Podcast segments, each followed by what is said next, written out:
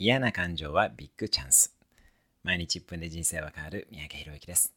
ネガティブな感情があったら人生を変えるチャンスです。落ち込んだら本当に欲しいものがわかる。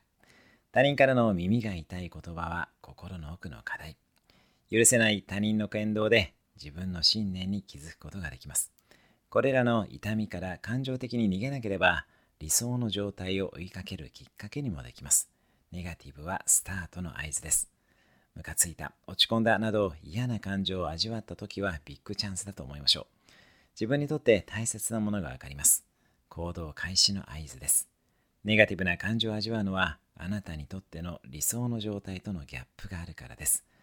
理想の状態とはどんな状態でしょうかあなたがその実現のためにやる初めの一歩は何ですかそれではまた毎日1分で人生は変わる三宅宏之でした。